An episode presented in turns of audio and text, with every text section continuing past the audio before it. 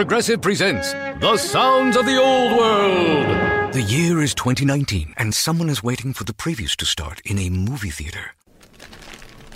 Hey, you want anything? Popcorn? Soda? No, nothing? This has been The Sounds of the Old World. Brought to you by Progressive, where drivers can still switch and save like it's 2019. Quote today at progressive.com. Progressive Casualty Insurance Company and Affiliates.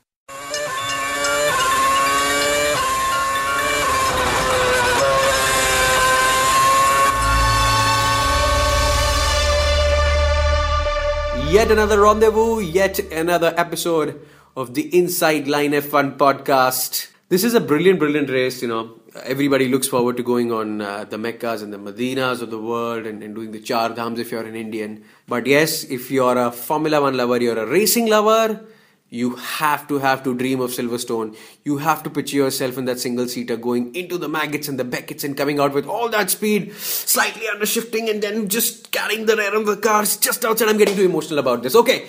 Uh, Shah is making a face and laughing. I suppose I've gone wrong technically somewhere. But yes, Silverstone doesn't go wrong. It's a story, it's a painting, it's a race that everybody waits for. Yes, and it's a race that's now been around for 50 years, Rishi. 50 years, that's half a century. Raise the bats, O Silverstone. Bow down, O great warrior. Formula One is here to salute you. So is Rishi Kapoor and Kunal Shah. You said raise the bats, and that brings me a very interesting analogy. Yes. For all the listeners who follow cricket. Yes. So Silverstone is to Formula One, Uh-huh. is what the Lord's cricket ground is to cricket. Absolutely correct, my friend. Silverstone has new corners. Formula One has new rules.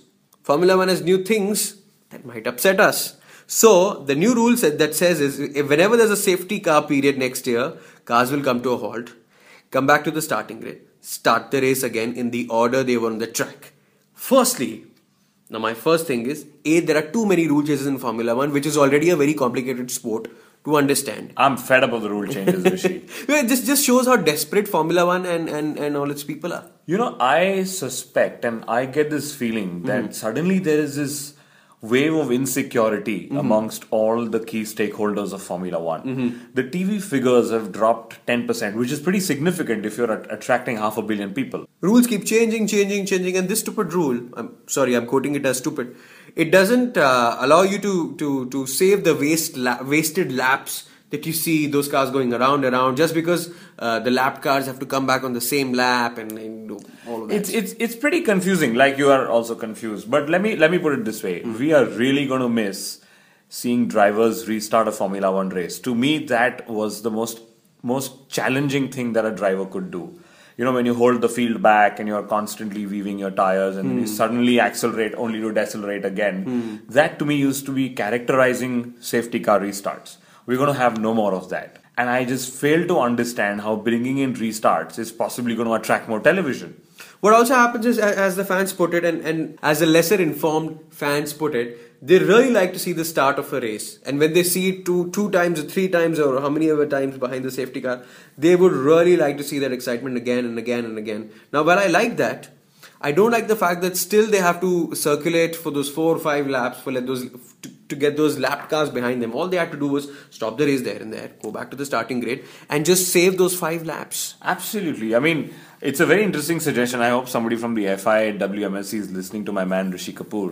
Okay, but but Rishi, I'm going back. You know, is this is this the time when the vulnerability of Formula One could be misused by say a Formula E that's coming mm-hmm. up in the next couple of months? Could mm-hmm. it be IndyCar? I mean, they don't really go global. Okay, but is this a time when someone else and some other series could actually come and snatch Formula One's tagline of being the fastest sport in the world. I mean, actually, it's the best marketed sport, but is this the time somebody else could come and claim the mantle? It's also, you know, interesting thing is none of the other sports, including cricket, football, other forms of racing, have so many rule changes so often. So it's consistent uh, with the observer, with with with the consumer.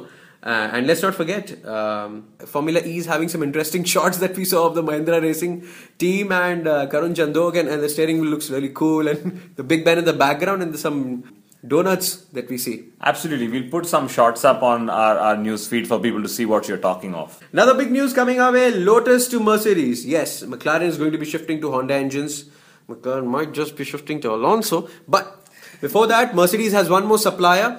The Mercedes engine is cheaper, more powerful than the Renault engine. Lotus needs it as bad as you think. Yeah, I'm sure. As long as they can afford it, I mean, with the Maldonado millions, they possibly can. Maldonado but I'm, I'm really, I'm really confused. I mean, are you sure it's cheaper? I'm sure it's more powerful and more reliable, but I am, re- I'm really concerned if it's cheaper. I mean, why wouldn't Red Bull then move to Mercedes engines themselves? Math behind that is being the customs team and being being the first in priority. And Lotus, anyways, knows that they would not get that from Renault. So This also helps us quash those rumors that Red Bull are going to build their own engine. That's never going to happen. Let's remember they're going to only build energy drinks, which you and I will consume, but never an engine we'll put in the front of our hatchback. they might just realize that Red Bull as a drink doesn't give any engine wings. The other counterpart of Mercedes, the McLaren team, telling that Button isn't trying hard enough. Just when Kevin Magnussen has one good race, they overlook what Button was doing and they come up with some bullshit saying Button has to try harder. We're not so sure of 2015. Why can't you just come out in the open and say we are talking to Alonso like everybody knows it? Yeah, but that's typical Ron Dennis's way, isn't it, Rishi? Uh-huh, I mean, uh-huh, uh-huh. you know, put these, uh, you got to put two and two together, and you know what he's up to. but like you said, you know, Jenson Button is has been a great performer. Mm-hmm. Okay, and maybe, man, just maybe, Kevin Magnussen has actually given him a wake up call. Well, you have an Alonso that's looking around and is available. You cannot ignore that. You cannot ignore the fact that Silverstone has a lot of history. Uh, Silverstone has the most famous corners. Silverstone has some very interesting videos if you've seen Michael Schumacher crash in, in a season that he was anything but certain to become championship for the first time with Ferrari. He crashed in a race, broke his leg, and then came back later only to help his teammate Come second in the Ah, championship. Well, yes, well, he did give up his Malaysian Grand Prix victory for Eddie Irvine. Yes, he did. Yes, he did. Very interesting race that one. That's the first Formula One race I ever saw. So always my favorite. Uh, Vettel's uh, incident with Mark Webber. I remember when uh, Red Bull was carrying only two sets of front wings, uh, which were updates, and uh, Vettel crashed his. So they gave Mark Webber's front wing to Ve- Vettel. And The famous saying that not bad for a number, number two driver. Well, well, well. Who is going to cross the line in front of the other? Eh, This is going to be between the Mercedes teams, but who is it going to be, Nico or Lewis? And let's not forget Nico won the race last year. Yes, he did. And you know, again, a very interesting comment coming in by Lewis, where he's mentioned that Nico was always sure he'll get into Formula One. So another psychological uh, warfare that we'll see.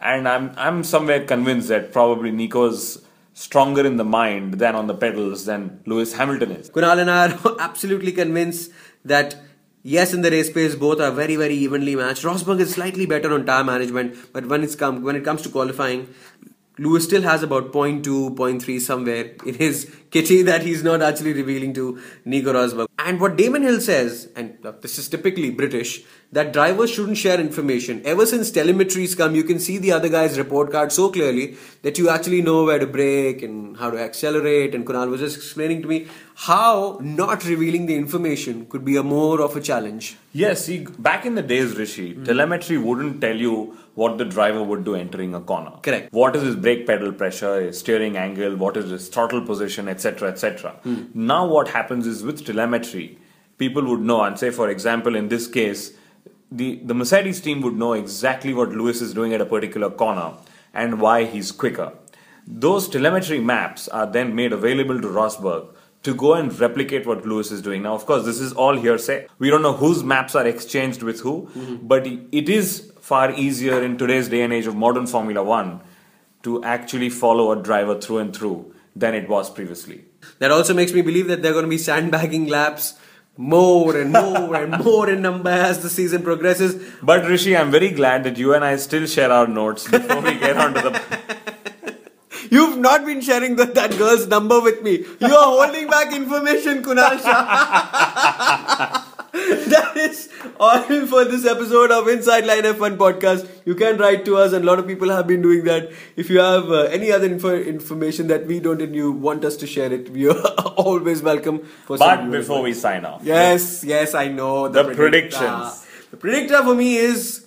Oh god, this is tough. I don't know why I get a feeling Lewis's luck is going to come back to him in. in I have a feeling it's going to be Rosberg all the way. Rosberg, in his mind, is already possibly winning Silverstone, and that's what matters. Fantastic. Who's third? Ah, interesting. I really think I don't think the Williams are going to do as well Mm-hmm. on, on a heavy downforce driven circuit. Maybe a McLaren, maybe a Sahara Force India, Maybe a Ricciardo. maybe a Ricciardo.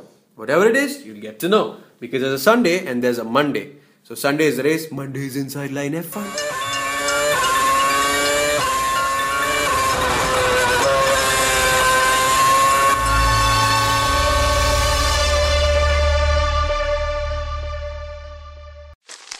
Me, me, me, me, me, but also you.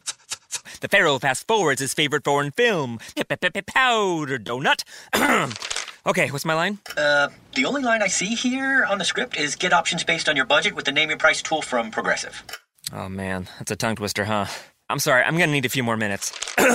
bulbous Walrus, the Bulbous Walrus. The Name Your Price tool, only from Progressive. The owl ran afoul of the comatose coxswain. Progressive Casualty Insurance Company and affiliates. Price and coverage match limited by state law.